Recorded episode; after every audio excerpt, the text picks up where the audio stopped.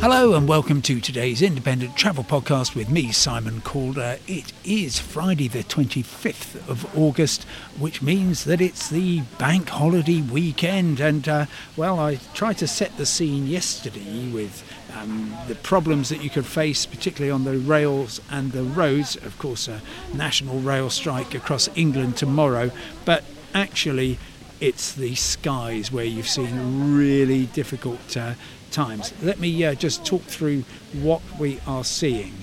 Um, the problems really began yesterday afternoon.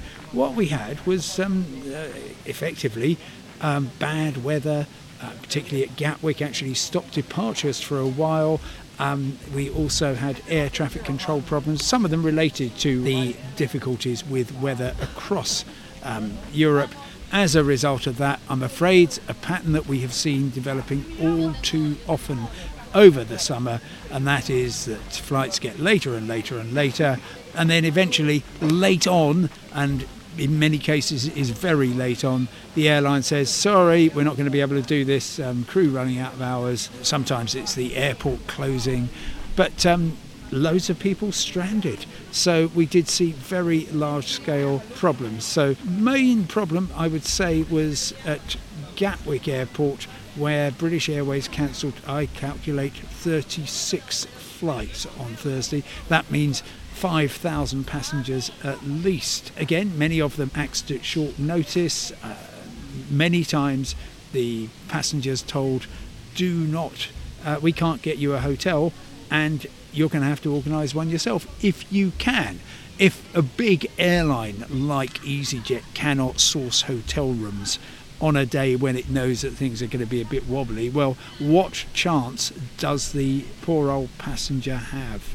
It's awful, I'm afraid, the situation here. We saw more cancellations today on EasyJet, uh, flights to Edinburgh, Faro, that's a really key one for people coming back from their holidays, Milan, Nantes, and Valencia. They are not, and I think that number is going to increase. I just caught wind of flight from Aberdeen on EasyJet also being cancelled, but that is a small number compared with what British Airways is doing. Friday cancellations from Heathrow, three trips to Rome and back, two to Copenhagen, to Edinburgh, to Stockholm, links to Athens, Venice, Vienna.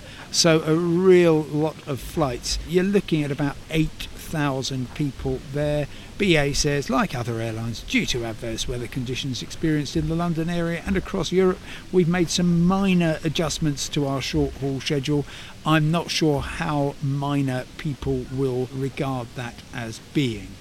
So, I need to remind you what the rules are because the airlines aren't always brilliant at doing this.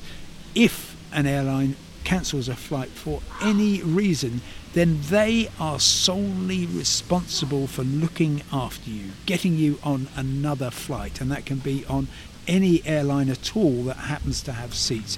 It doesn't have to be on the airline that cancelled the flight.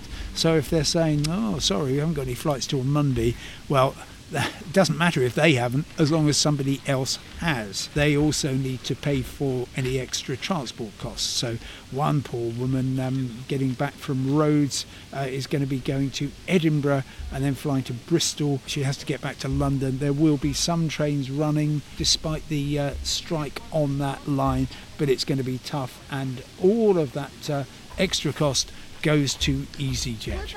So, what is going on? Why are airlines just saying, sorry, really busy, can't find any hotel rooms, good luck everybody. It's because they can, I think.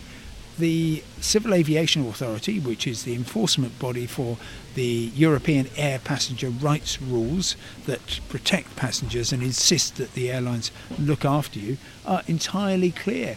The Civil Aviation Authority and the Competition and Markets Authority even last summer wrote to the airlines and said, um, just a reminder that you are expected, if you cancel a flight, to have an alternative available, to have hotel rooms. You are supposed to always be aware that not everybody can use the internet, find another flight, pay for another flight, uh, let alone find and pay for a hotel. You need to organise this. You particularly need to look after people who are less uh, well placed to do all that.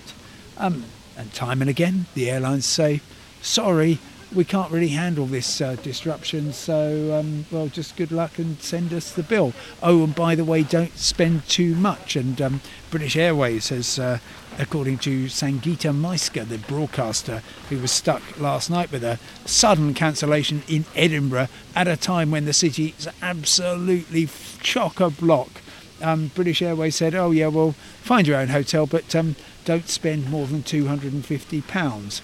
Um, a Thursday night in Edinburgh when the Fringe is on, when the TV festival is on, is going to be more than £250 and easy, um, British Airways cannot put any limit on the amount that you are spending as long as you can show that you have been reasonable and you have gone for the best value.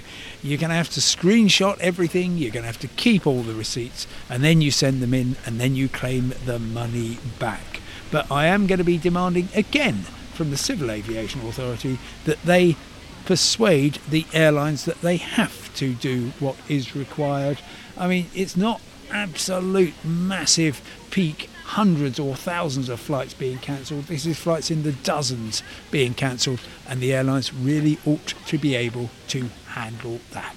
Anyway, thank you very much indeed for listening. I hope you have a good weekend wherever you are going, and I'll talk to you again on Monday. Goodbye.